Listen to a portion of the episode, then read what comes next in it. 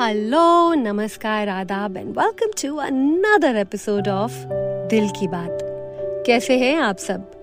उम्मीद करती हूँ आपकी सेहतें, आपकी मुस्कुराहटें कायम होंगी। मैं भी भली चंगी हूँ। एक तो यहाँ मेरा फेवरेट सीज़न फॉल यानी कि ऑटम यानी कि पतझड़ दस्तक दे रहा है। मतलब बस मे आई कम इन वाले पोज में दरवाजे पर ही खड़ा है। सुबह शाम की हवा में हल्की सी ठंड है। इतनी भी नहीं कि बदन छील दे, पर इतनी कि आप खुद से कहो कि ठंड हो गई है ना यार। पेड़ों पे पत्ते लाल, पीले, संतरी होने लगे होंगे, ये सोच के ना मैं एक पहाड़ पर हाइक करने गई थी दो तीन हफ़्ते पहले। कुछ नहीं था ऐसा। हरियाली ही हरियाली थी सब जगह। सोचा था ऊपर से बड़े खूबसूरत फॉल कलर्स दिखेंगे। पर कहा? बेकार ही दो घंटे हाफते हाफते इतना ऊपर चढ़ी। दम निकल गया था सच्ची। बहुत से लोगों को सर्दी अच्छी नहीं लगती वैसे। मेरे खुद के पापा को ठंड बिल्कुल पसंद नहीं। उन्हें ना हवा पानी से बचा के रखना पड़ता है थोड़ा। इस साल तो मेरा भी हाल कुछ ऐसा ही रहा है। एलर्जी से लिटरली नाक में दम ही रहा।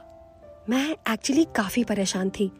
बहुत से डॉक्टर्स के दर्शन किए इस साल।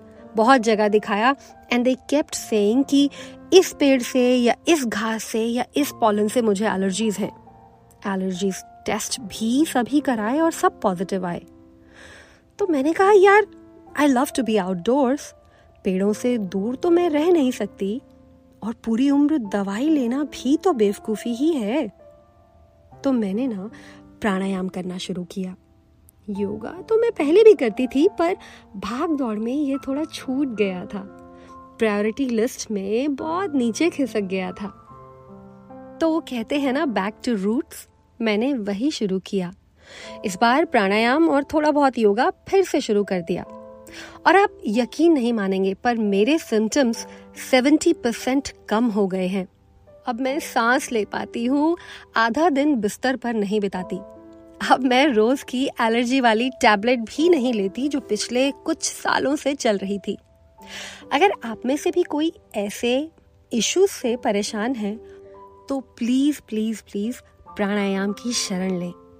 असर धीरे धीरे दिखने शुरू होगा पर असर ज़रूर होगा। मैंने शुरुआत में सूर्य नमस्कार और सूर्य भेदी प्राणायाम की प्रैक्टिस ऑलमोस्ट आधे आधे घंटे की है। तो अगर आप या आपका कोई एलर्जी से परेशान है, नाक बंद रहता है जुकाम रहता है ना तो please start your pranayama practice. ये प्राणायाम की एड नहीं है यार, मुझे बस अपना एक्सपीरियंस आप सबके साथ शेयर करना था। अच्छा एक और बात। ये सवाल बहुत आता है मुझे आजकल कि आपने इंस्टाग्राम पर पोस्ट करना क्यों छोड़ दिया? तो एक साथ यही जवाब दे देती हूँ। देखिए इंस्टाग्राम से ना घर नहीं चलता। तो जॉब घर और बाकी सबके बीच में जो थोड़ा सा टाइम खुद पे लगाना चाहिए, वो भी इंस्टाग्राम को दे दूँ तो मैं बहुत गरीब नहीं हो जाऊँगी। वैसे भी बहुत लिमिटेड वक्त मिलता है हम सभी को। और हम सोचते हैं कि हम अमर हैं, इसीलिए बेकार का विस्तार करते रहते हैं। सामान सौ बरस का पल की खबर नहीं। अभी के लिए मैंने खुद पर काम करना, अंतर्मुखी होना डिसाइड किया है। इंस्टाग्राम शायद अभी मेरे लिए नहीं है। जो लोग करते हैं, उन्हें शत शत नमन। पर फ़िलहाल मैंने ब्रेक लिया है।